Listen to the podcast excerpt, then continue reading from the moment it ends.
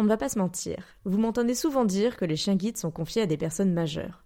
Mais saviez-vous que les enfants aveugles ou malvoyants pouvaient également bénéficier d'un chien guide dès l'âge de 12 ans?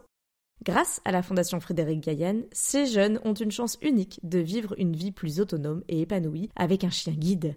Et pour avoir visité moi-même cette école, la seule en Europe, je ne peux que vous encourager à faire passer le message si vous connaissez un jeune qui pourrait en bénéficier.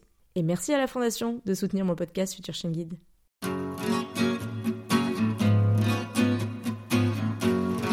Bonjour et bienvenue sur le podcast Futur Chien Guide, le premier podcast sur l'univers des chiens guides d'aveugles.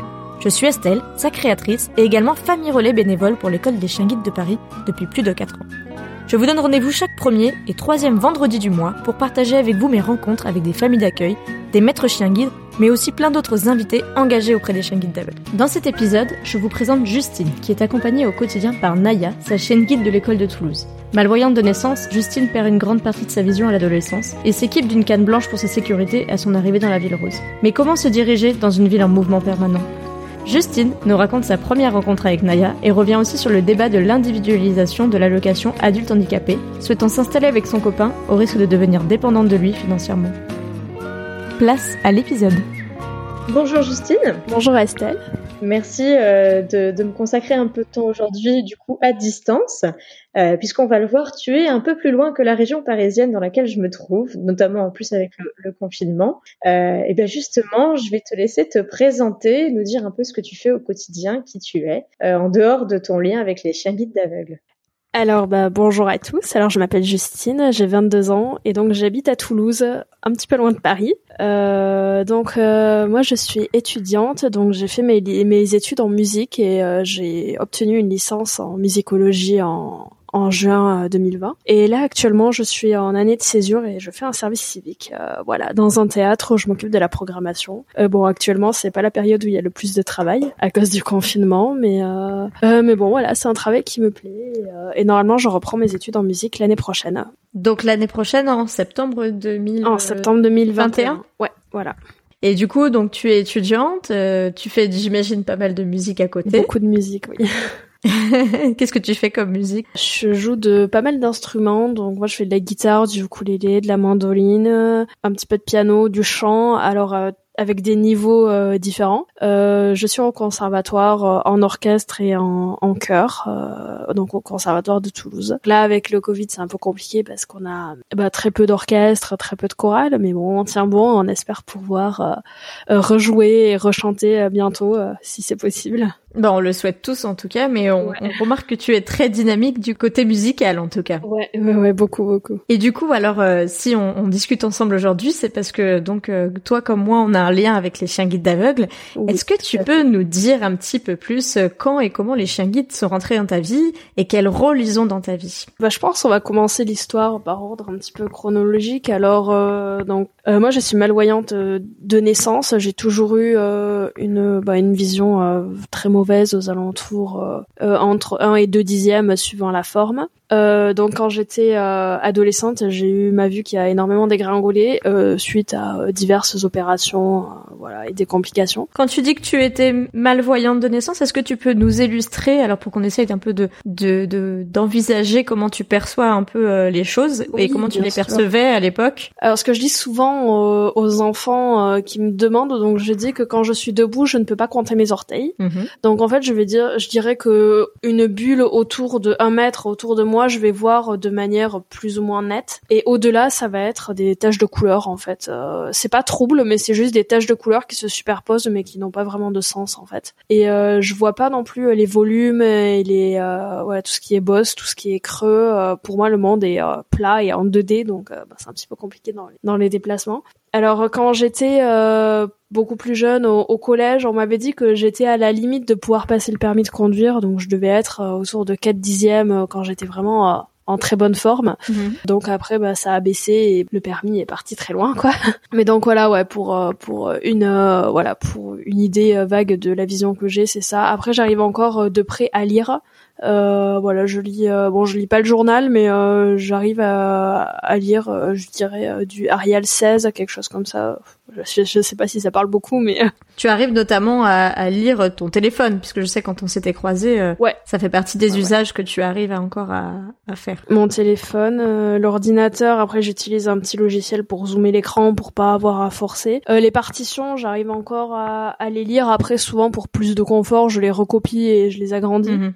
Donc encore, j'ai à ce niveau-là, j'ai de la chance. Donc t'as vu ces dégradés, tu disais euh, après le collège? Ouais, à l'adolescence quand j'étais au lycée, euh, bah, j'ai subi une opération qui c'est euh, donc qui devait me permettre d'avoir un meilleur confort de vision. voilà, sans rentrer dans les détails médicaux, mais ça aurait, j'aurais dû ne serait-ce au moins garder la vue que j'avais, si ce n'est augmenter. Donc c'était une opération qui devait qui devait m'apporter que du bonus. Et bah, il se trouve qu'il y a eu des complications pendant l'opération qui ont fait que j'ai un œil en fait qui a énormément euh, souffert de cette opération et euh, dont j'ai perdu euh, énorme beaucoup de vision. Donc là, je dois être, je pense, aux alentours de 1 dixième à cet œil-là. Et puis après, par conséquent, en suivant les années, l'autre œil a baissé, a baissé aussi. Donc voilà. Donc là, je suis entre 1 et 2 dixièmes quand de vue aux deux yeux. Donc bon, il y a des jours où ça va mieux, des jours où ça va moins bien. Voilà, ça dépend de beaucoup de choses et, et ça, j'y peux mhm. rien cette vue a baissé. Donc on imagine que tu es accompagné aujourd'hui euh, d'un chien guide. Comment c'est arrivé euh, Est-ce que c'est quelque chose qui était inné pour toi? Est-ce que tu y avais déjà pensé ou pas du tout? Alors justement, en fait, donc euh, j'ai toujours été suivie, donc j'ai fait une scolarité normale, mais j'ai toujours été suivie dans des centres euh, spécialisés, donc où j'avais quelques heures par semaine pour voir oh, bah, des outils, euh, enfin ce genre de choses. Et donc déjà, quand j'étais plus jeune, des petites ont commencé à nous parler, voilà, des moyens qu'on aurait pour se déplacer, et notamment des chiens guides. Mais alors quand j'étais petite, c'était très très lointain, et je me disais bon, je verrai. Puis à cette époque-là, j'avais pas spécialement de problème pour me déplacer, voilà. Et après, bah, c'est revenu. donc quand je suis arrivée à Toulouse pour mes études supérieures, euh, je me suis mis à, à, étudier le braille dans un centre euh, dans l'institut à l'institut des jeunes aveugles de mhm. Toulouse. Et donc là, j'ai côtoyé des gens qui avaient des chiens, donc justement des maîtres chiens. Et bah à force de les côtoyer et de parler avec eux et et tout ça, c'est eux qui m'ont gentiment euh, amené à l'idée que peut-être euh, j'aurais, je pourrais avoir un chien guide, euh, sachant que moi j'étais persuadée que tant que j'étais voyante, c'était pas la peine parce que euh, le chien guide d'aveugle c'était réservé pour les aveugles. À cette époque-là, dans ma tête, ça se limitait à ça, quoi. Et j'avais pas du tout pensé à la possibilité que, bah, même si j'étais malvoyante, je pourrais avoir un chien. Surtout qu'à cette époque-là, je me déplaçais avec une canne et j'en pouvais plus de la canne. C'était, c'était assez atroce. C'est ce que j'allais te demander. La canne, du coup, elle est arrivée dans ta vie. Euh, au moment de ton adolescence, du coup, quand tu as perdu un peu, puis tu nous disais après cette euh, cette opération, du coup, qui s'est pas forcément si bien passée que ça. Elle est arrivée surtout quand je suis arrivée en études supérieures à Toulouse, parce que avant j'étais euh, bah, au, lycée, j'étais interne dans un lycée que je connaissais très bien, donc je voyais pas l'intérêt, et puis euh, bah, je me déplaçais pas de manière auto, enfin comment dire, dès que j'avais besoin d'aller quelque part, on m'y amenait ou je prenais le train, mais je je côtoyais finalement que des lieux que je connaissais. Mmh. Et euh, en fait, la canne est, arrivée euh, dans ma vie quand je suis arrivée à Toulouse parce que là, bah, il y a eu les transports, il y a eu euh, une ville que je connaissais finalement que très très peu. je suis arrivée, en plus, j'habitais pas au centre-ville de Toulouse, je suis arrivée dans une une ville en périphérie que je connaissais pas. Enfin, et du coup, la canne est arrivée à ce moment-là dans ma vie petit à petit. Au début, c'était que de nuit, puis après, bah, ça a été tout le temps parce que je me suis rendu compte que c'était quand même beaucoup plus mhm. simple. Et sauf que la canne, à la fin, j'en pouvais plus, je l'avais en horreur. ça, je l'ai je l'ai assez mal vécu moi la et c'est vrai que le chien guide a été euh, une autre euh, porte de sortie euh, était bienvenue quoi à ce moment-là. Et du coup, tu dis que tu croisais beaucoup ces, maîtres chiens, donc pas forcément aveugles, hein, aussi déficients visuels. D'ailleurs, c'est le mot qu'on emploie le plus souvent. Petit à petit, euh, l'idée de, de, pouvoir être toi-même guidé par un par un chien guide a germé, on va dire. Comment tu étais rapproché du coup de l'école? Je me souviens d'avoir eu une discussion plus poussée avec l'un des maîtres euh, de chien guide qui il m'a dit bah écoute, je te donne le numéro de téléphone de l'instructeur en locomotion de l'école. Euh, tu l'appelles, tu dis que tu viens de ma part et voilà que tu tu veux en savoir plus. Et du coup, bah, j'ai appelé cette personne. Et euh, bah on a parlé, on a parlé, et euh, donc j'ai eu un rendez-vous avec lui euh, la semaine d'après. Donc ça a été assez rapide, c'était en juin 2018 ça. D'accord. Euh, il est venu me présenter euh, les chiens guides, il est venu voir euh, l'appartement que j'avais à l'époque et quelques trajets que je faisais, voir si c'était adapté ou pas. voilà on a discuté. Euh, il a rencontré mes proches aussi. Il avait rencontré ma maman euh, parce que bah, je voulais qu'elle qu'elle donne son avis elle aussi parce que bah ça allait pas changer que ma vie, ça allait changer la vie de tout le monde quoi. Donc et suite à ce rendez-vous, alors je sais pas du tout comment ça se passe à Paris, mais à l'école des chiens guides de Toulouse, ils nous font venir sur deux jours pour faire des bilans en locomotion, donc pour voir comment on se débrouille avec notre canne et pour essayer des chiens, mais juste pour voir le comment dire le, le feeling qu'on a avec le chien, voir si on, on trouve un confort ou pas à être guidé par un chien et est-ce qu'on s'entend bien ou est-ce qu'au contraire on a des, peurs euh, voilà parce qu'il y a des personnes qui ont peur des chiens aussi donc euh, voir si on a des appréhensions ou des peurs voilà. Parce que toi du coup tu alors deux, deux questions. La première c'est euh, tu étais pas du tout chien avant? Enfin, tu t'en avais peut-être côtoyé quelques-uns, mais tes parents n'ont jamais eu de chien ou comment ça se passait? Alors mes parents ont eu des chiens, mais moi mon donc mon père est agriculteur et donc les chiens qu'il avait c'était des chiens euh, des chiens de berger donc qui rentraient pas à la maison, qui étaient là juste pour être avec les, les animaux. Et euh, voilà donc si on a toujours eu des chiens chez mes parents, mais pas à, à ce niveau-là. Voilà nous les chiens dormaient pas dans le salon. Euh, hmm. Des chiens de travail, mais des chiens de berger donc voilà. Euh, ok. Oui non mais enfin qui étaient quand même bien traités. Bien sûr. Bien sûr. aussi dans le monde agricole, les chiens de berger, on les croise aussi souvent. Mais en effet, c'est c'est un autre rôle pour le chien, euh, encore très différent du chien guide ou du chien de compagnie euh, tout simplement. Et la deuxième question, c'est quand euh, est-on fait donc essayer les premiers chiens?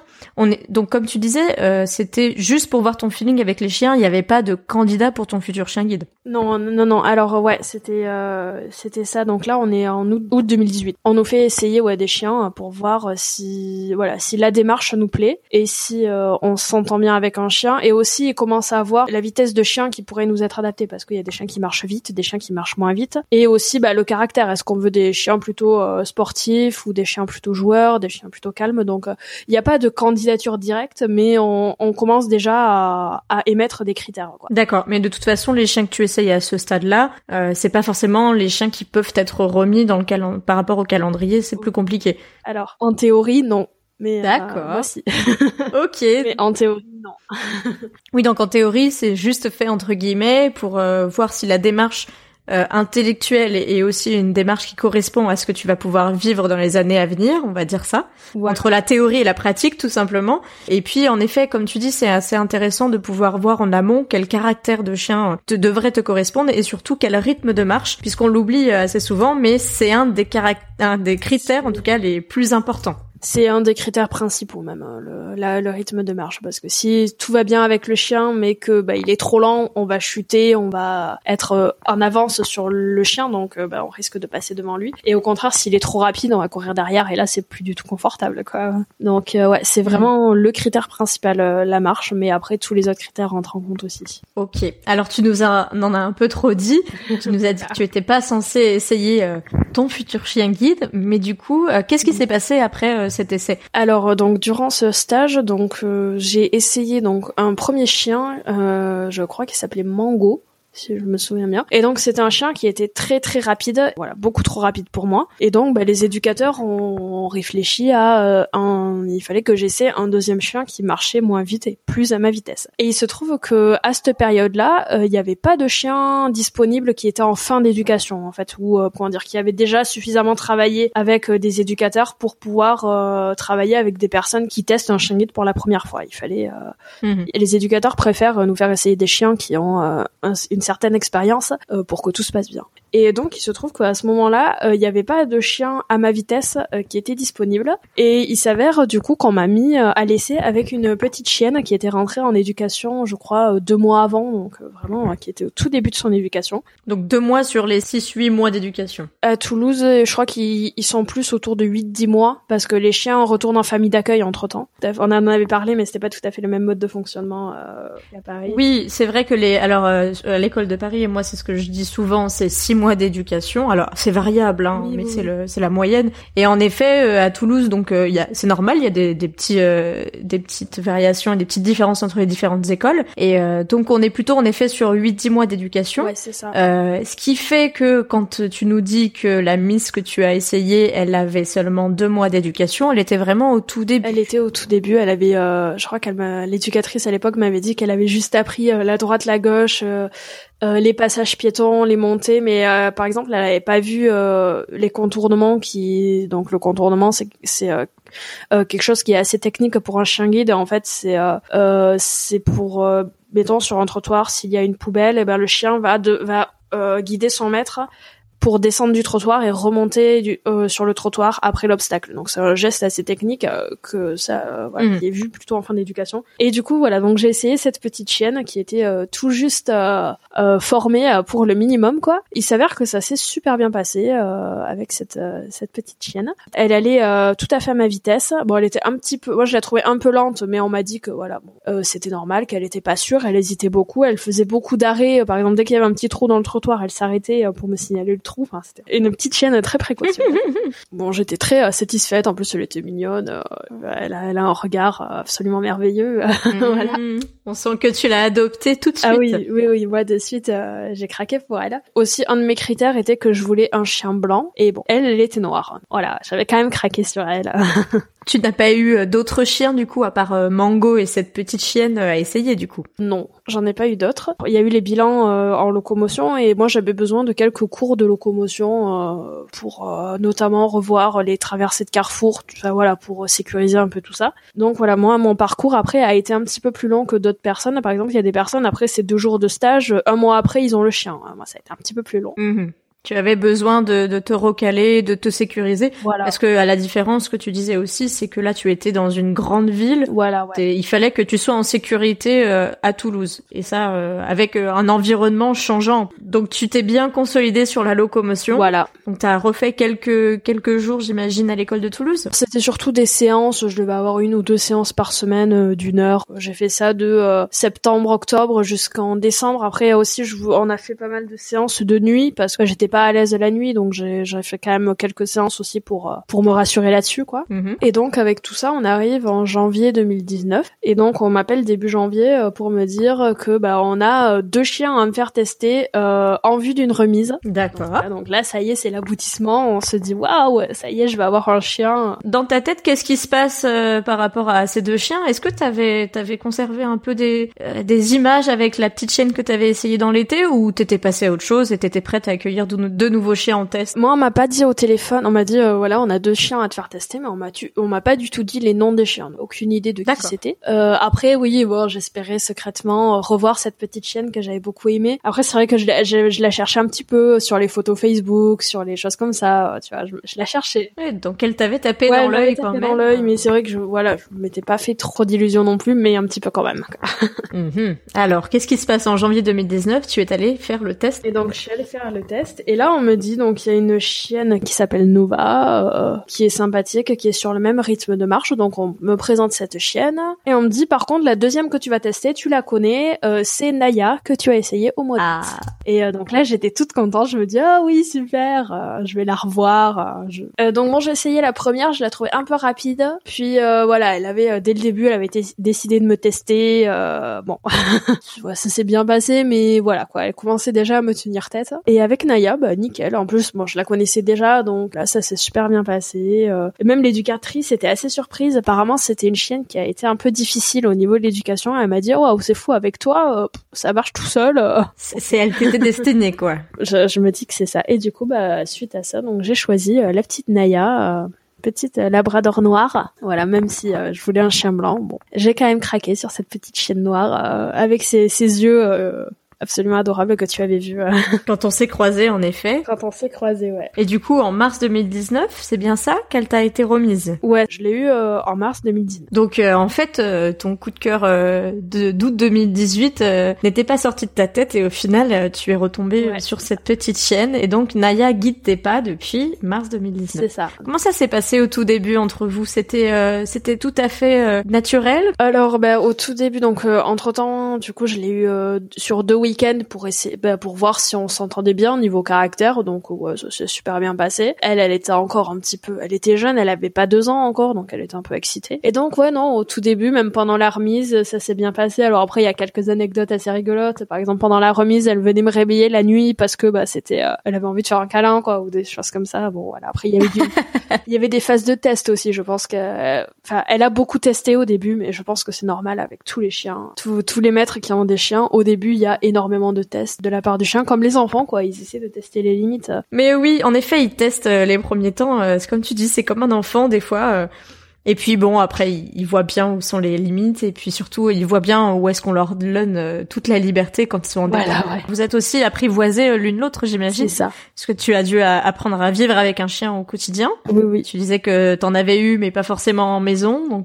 Et je me demandais aussi, euh, tu nous parlais du fait que tu croisais des chiens guides quand tu allais au centre de réadaptation, je crois. Comment t'as évolué? Parce que tu as intégré du coup cet univers des, des chiens guides d'aveugles, comme j'aime l'appeler.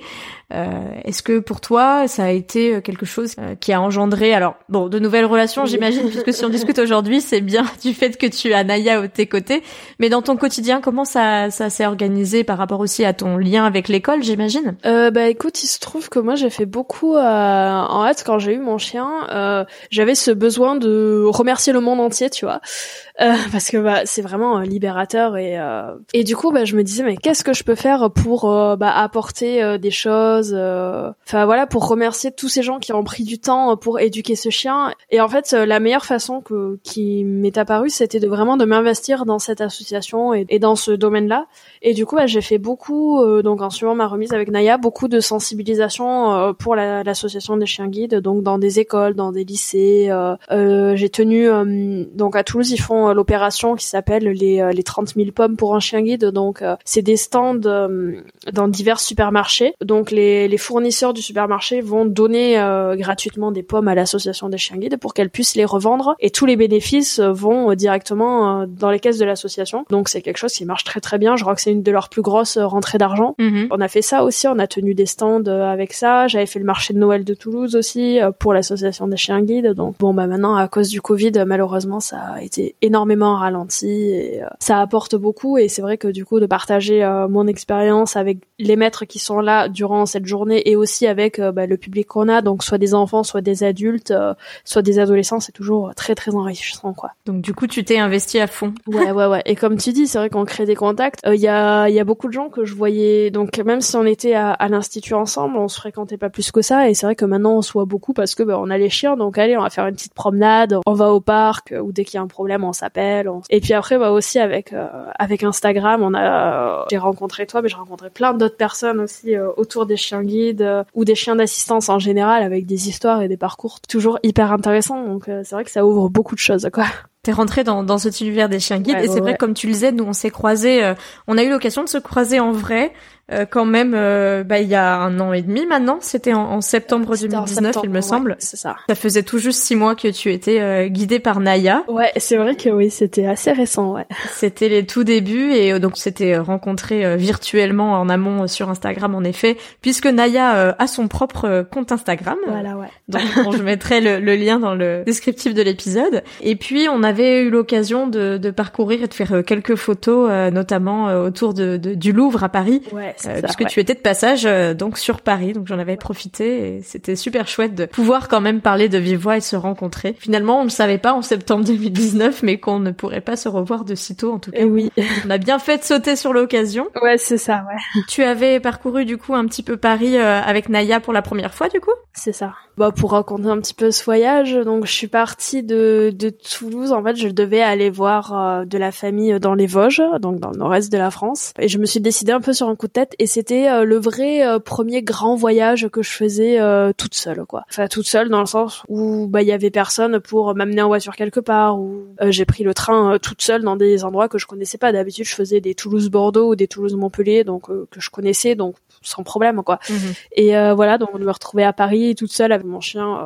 c'était aussi c'était une première pour elle. On a fait beaucoup de trains d'un coup donc je pensais qu'elle aurait peut-être du mal mais non ça, ça s'est bien passé. Et voilà ouais ça avait été assez un voyage assez euh, assez enrichissant et, euh, et on s'était croisés à ce moment-là. Est-ce que du coup, j'imagine que oui, pour toi et Naya, c'était une première d'aller dans une ville un peu inconnue et très très dense parce que quand même Paris, c'est pas très reposant. C'est ça, ouais. Euh, même pour Naya, hein, j'imagine qu'elle a dû être un peu fatiguée à la fin de ses journées puisqu'on l'est déjà en tant que en tant que bipède. Alors quand on doit euh, tout capter, comme tu disais, le métro, etc.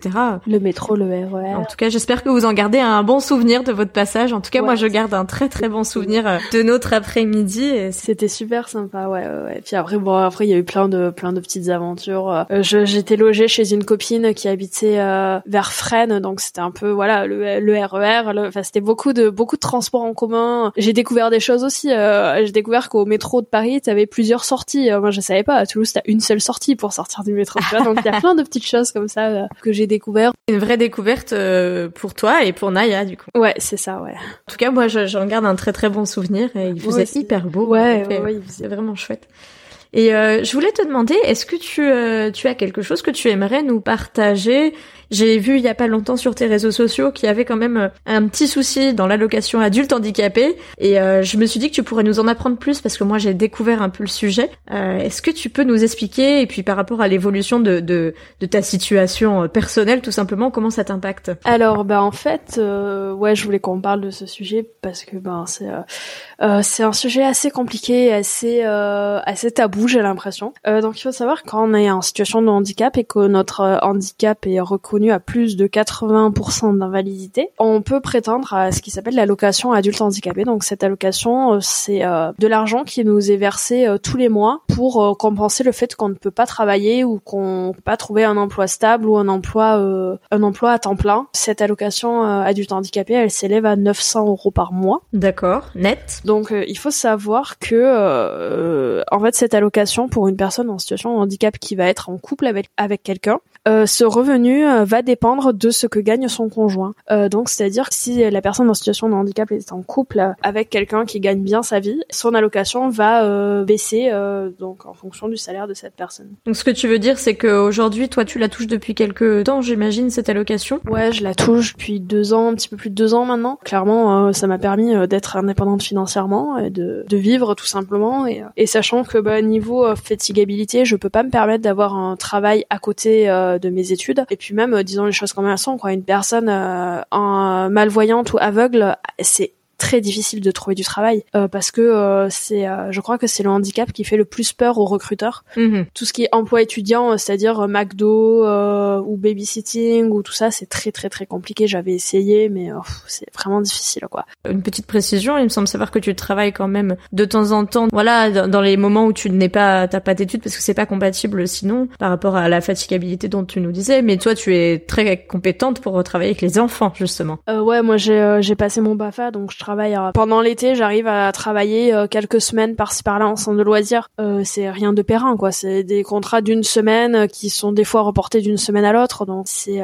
c'est pas grand-chose. Et puis en animation, on, enfin, on est on est très mal payé, mais après c'est l'animation qui fait ça. Donc tu as quand même l'occasion de travailler en centre aéré. Ouais, un petit peu. La place de Naya dans tout ça, est-ce que tu peux nous en dire deux mots? Écoute, moi j'ai eu beaucoup de chance à ce niveau-là. Je travaille régulièrement dans le même centre de loisirs en fait, et donc j'y travaillais déjà avant d'avoir Naya. Donc ils me connaissaient et ils connaissaient mes capacités euh, en tant qu'animatrice. Et bon voilà les limites que euh, je pouvais avoir tu vois. Clairement le seul euh, la seule limite que j'avais c'était quand on fait des déplacements d'enfants ben moi je demande à être derrière pour pas avoir à, à, gérer les traversées les choses comme ça. Oui pour pas avoir du coup à prendre la décision. Voilà. Est-ce que ça m'interroge beaucoup? Enfin je suis aussi diplômée du Bafa j'ai aussi travaillé en centre aéré l'été quand j'étais étudiante. Alors c'est pas que j'ai du mal à, à, imaginer mais je me ça me pose beaucoup de questions et je pense que je suis pas la seule autour du podcast à se poser la question sur justement, euh, donc là tu étais euh, avant avec ta canne et tu encadrais les groupes d'enfants. Ouais. Et donc euh, Naya, quand elle est arrivée, comment ça s'est passé? Naya, elle a été donc accueillie. Alors moi j'avais été de suite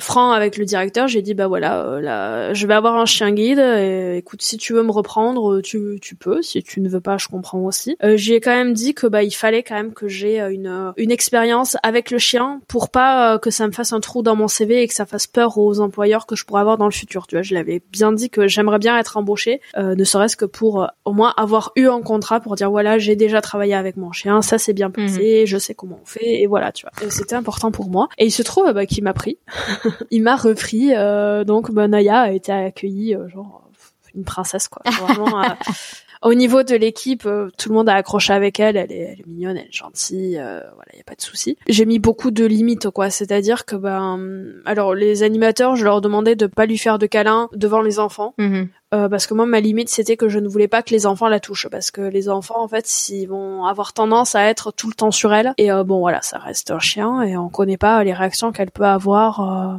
tu vois si elle est trop oppressée ou même si elle est contente je pense qu'au bout d'un moment bah, mhm. comme tous elle peut avoir des gestes agressifs pour dire stop tu vois. C'était la, la, principale règle que j'avais mis donc les enfants ne touchent pas Naya. Et du coup j'avais demandé aux animateurs de bah, quand il y avait les enfants de pas lui faire de gros câlins de gros machins bon voilà. Et donc ouais ils ont ils ont tous bien respecté ça. J'ai jamais eu de problème avec l'équipe, même au contraire, l'animation est très bienveillante. En fait, c'est un milieu qui est assez bienveillant. C'est-à-dire que j'avais beaucoup de questions des enfants, des autres animateurs, euh, beaucoup de questions euh, euh, pas tabou parce que bah, les enfants ils te posent la question comme elles viennent quoi, et ça c'est super. et même des familles, j'avais des parents qui venaient me demander comment ça se passait, qui étaient impressionnés, même me disaient ouais c'est super, comme ça bah, les enfants ils voient que tout le monde peut travailler, que tout le monde peut faire ce que vous faites.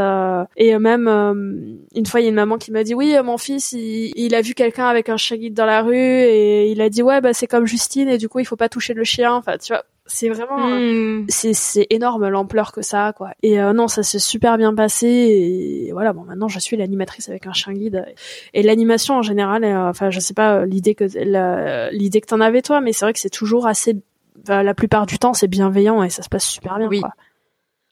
Oui, oui, mais c'est pour ça que ça me questionnait un peu euh, de voir comment ça avait été géré. Et au final, ce que tu nous dis, c'est c'est un peu ce que je retrouve euh, moi au travail euh, ou au travail de mon conjoint quand il a quand il a les élèves chiens guides qu'on a en relais ou dans les, les les autres personnes que je connais ou qu'on a même avec qui on a même échangé par ici sur le podcast. Par exemple, Marie Pata Baudelet, elle, est enseignante en CP et du coup l'idée est toujours la même, oui, oui, à savoir qu'il y a des règles à avoir justement pour ne pas perturber d'une part le chien et pour ne pas perturber son propre travail euh, parce que voilà, si tu es animatrice, c'est pas pour euh, gérer les enfants qui sont euh, auprès de ton chien toute la journée. C'est un peu la même la même chose que qu'on avait eu nous de notre côté au travail. C'est pareil, le chien il est pas au travail pour que nous on ne puisse pas travailler et gérer tous les jours les collègues et toutes les heures les collègues qui viennent le voir. Mettre quelques règles de, de vie en fait, tout simplement comme on peut le faire sur d'autres choses. bah voilà, on en a eu aussi quelques-unes en lien avec le chien et ça permet de satisfaire tout le monde et d'être très bien organisé en tout cas. C'est ça ouais. Moi c'est c'est hyper intéressant euh, que tu nous racontes ça. C'est ouais, puis j'ai jamais eu ouais, j'ai vraiment eu aucun retour négatif ou du moins pas en face quoi. Après c'est toujours pareil, on sait pas.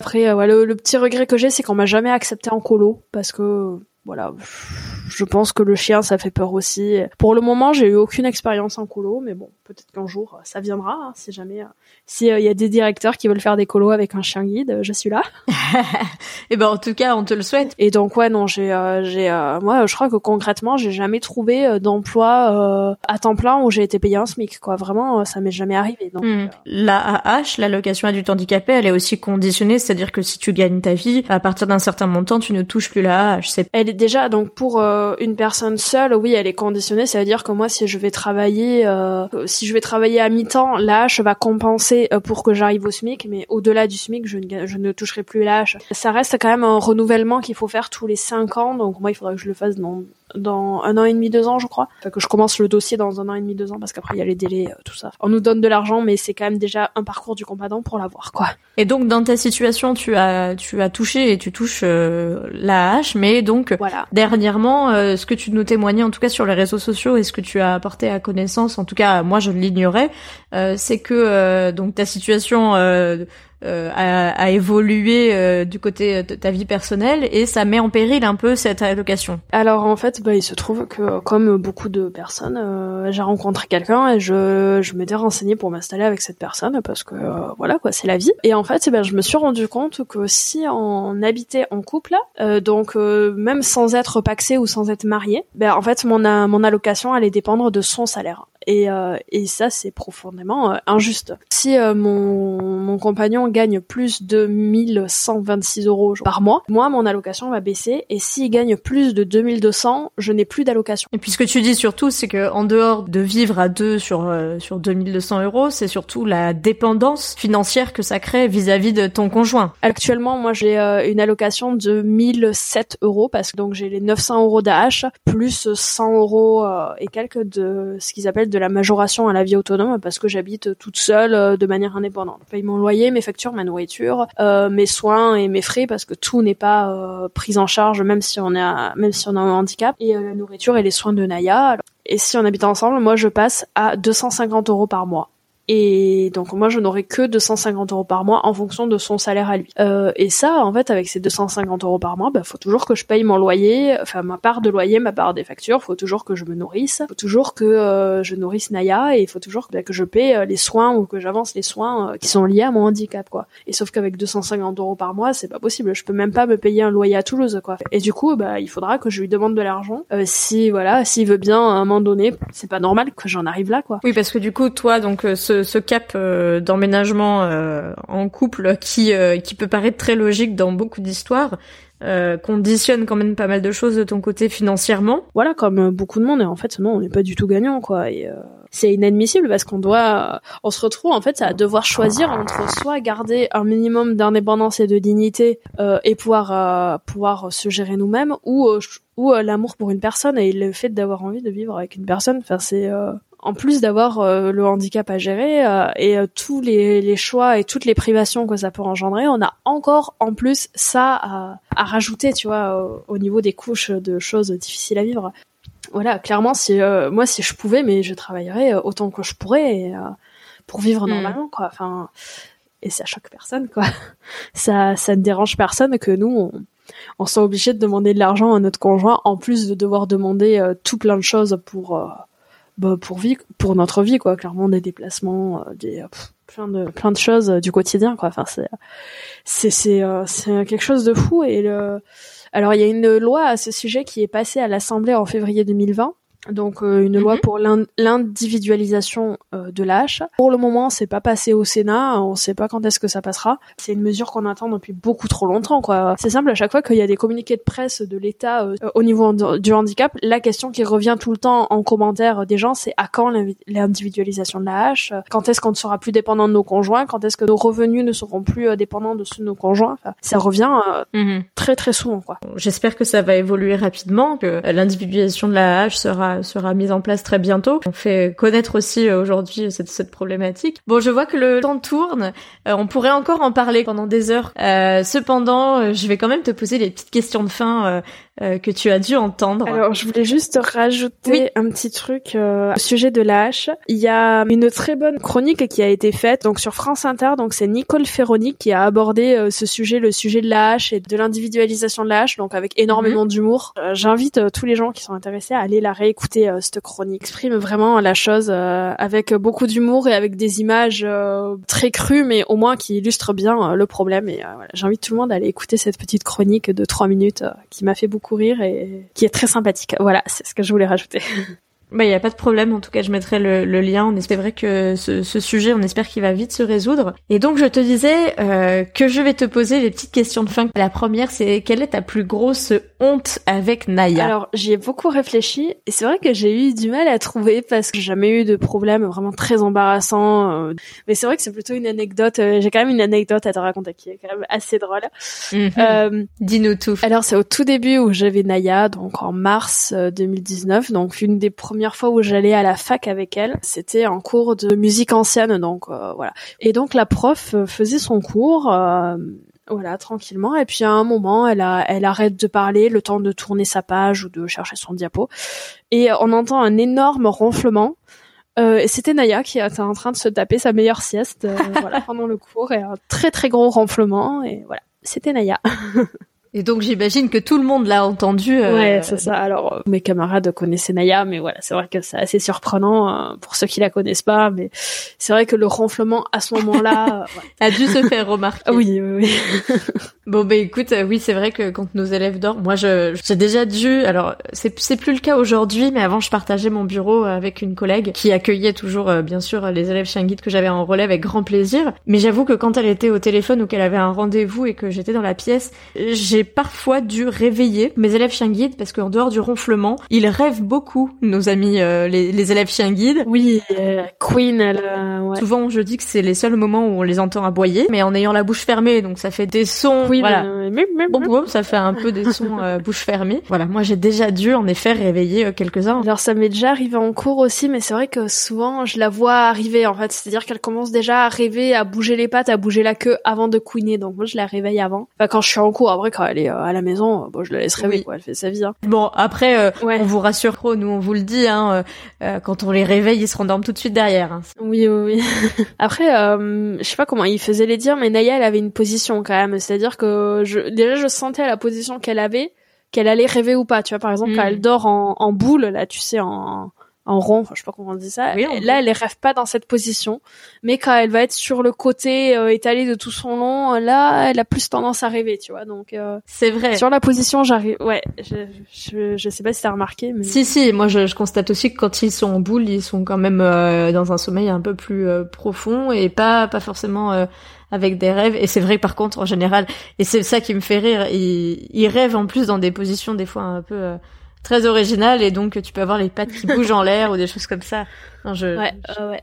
J'en ai déjà partagé pas mal de vidéos, mais c'est vrai que je pourrais faire une vidéo entière de rêves de chien sans problème. Mais après, des fois, tu les, euh, tu sais, le temps de prendre la vidéo et tout, ben c'est passé quoi. C'est ça. J'ai jamais eu de belles vidéos euh, de Naya qui faisait vraiment des, des fois, elle fait, euh, elle fait des grands cris quoi. Elle fait des trucs assez impressionnants, mais voilà. Mais le temps que t'as la vidéo, bah, voilà le temps d'attraper le téléphone et de faire la vidéo, euh, ça revient pas. ouais, elle m'a déjà réveillé la nuit quand même. Hein. Des fois, c'est arrivé qu'elle aboie tellement fort qu'elle me réveille la nuit.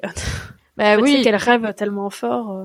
Moi, ça m'est déjà arrivé dans le sens où euh, les élèves chiens guides que j'ai, c'est jamais les mêmes et tu sais pas si comment va se passer la première nuit. Et la première nuit s'ils se mettent à rêver la première nuit moi ça m'inquiète parce que je je sais pas s'ils sont mal s'ils appellent s'ils pleurent ou en fait s'ils rêvent oui tu sais pas. Ouais c'est vrai que euh, moi au début aussi ouais euh, je crois que la première fois qu'elle me l'a fait je croyais qu'elle a bah voilà qu'il se passait quelque chose ou qu'elle pleurait ou que non, non elle rêvait tranquille bon et du coup euh, est-ce que tu peux nous nous confier quelle est ta plus grande fierté avec Naya? Alors bah là aussi c'était pas évident parce que alors, euh, ma je pense que ce qui aurait dû être ma plus grande fierté aurait dû arriver en 2020. Euh, j'aurais, je devais partir en échange universitaire en Irlande pendant un an avec Naya, du coup. Mmh. Euh, sauf que bah ça s'est pas fait euh, en raison du Covid. Euh, du coup, bah, je pense que bah ma plus grande fierté resterait quand même ce grand voyage que j'ai fait où on s'est rencontrés. Donc euh, ça peut être assez dérisoire pour d'autres personnes, mais voilà, c'était quand même le premier grand voyage que je faisais toute seule avec Naya. et je pense que si je l'avais pas eu, je l'aurais jamais fait parce qu'avec la canne, voilà, j'aurais eu plus d'angoisse et beaucoup plus de difficultés que ce que j'ai eu. Donc, euh, je pense que ça reste quand même ma plus grande fierté. Voilà. Mhm. Oui, donc tu étais, euh, tu étais seule, mais tu n'étais pas seule puisque Naya était avec toi. Voilà, ouais. C'est ça, ouais.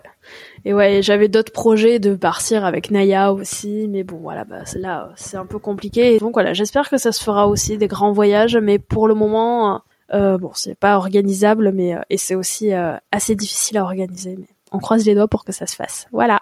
Bon, en tout cas, ça te fait beaucoup de projets euh, pour l'avenir. on a, on a hâte de voir euh, tes aventures avec Naya et puis surtout, euh, eh ben, on a surtout hâte de vous revoir. Enfin, moi, j'ai hâte de vous revoir en vrai à l'occasion parce que moi aussi. Hein. Se revoir et puis faire une belle détente avec Naya, rediscuter. Bon, on a les réseaux sociaux en attente, hein, ça, ça fonctionne toujours. Bon bah écoute, euh, Justine, merci beaucoup euh, pour euh, pour tous ces échanges encore riches et passionnants. J'en ai encore appris. Merci à toi. Mais avec plaisir. Et puis, bah, on peut on peut te souhaiter que que le meilleur avec Naya. On voit que c'est bien parti, que le coup de foudre qui date maintenant de il y a deux ans, c'est bien c'est bien confirmé et que vous formez une, une belle équipe. en tout cas, on peut vous souhaiter que le meilleur. Et puis, bah à bientôt. Ben, merci beaucoup de, nous avoir accueillis euh, avec Naya et, euh, et euh, j'espère que euh, tu, tu auras encore plein de belles histoires à nous raconter à, travers ce podcast. Et écoute, je te dis à, à très bientôt, j'espère, et, et bon courage pour la suite. Merci. Et voilà, c'est la fin de cet épisode. Merci à vous de l'avoir écouté en espérant qu'il vous aura plu.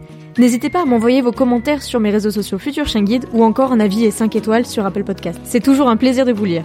Pour suivre mon quotidien de famille relais, abonnez-vous sur mes réseaux sociaux et au blog futurchienguide.fr. Et pour faire grandir ce podcast, le meilleur moyen reste encore d'en parler autour de vous, mais aussi de m'identifier pendant vos écoutes, ça fait toujours chaud au cœur. À bientôt pour un nouvel épisode sur l'univers méconnu des chiens guides d'aveugles.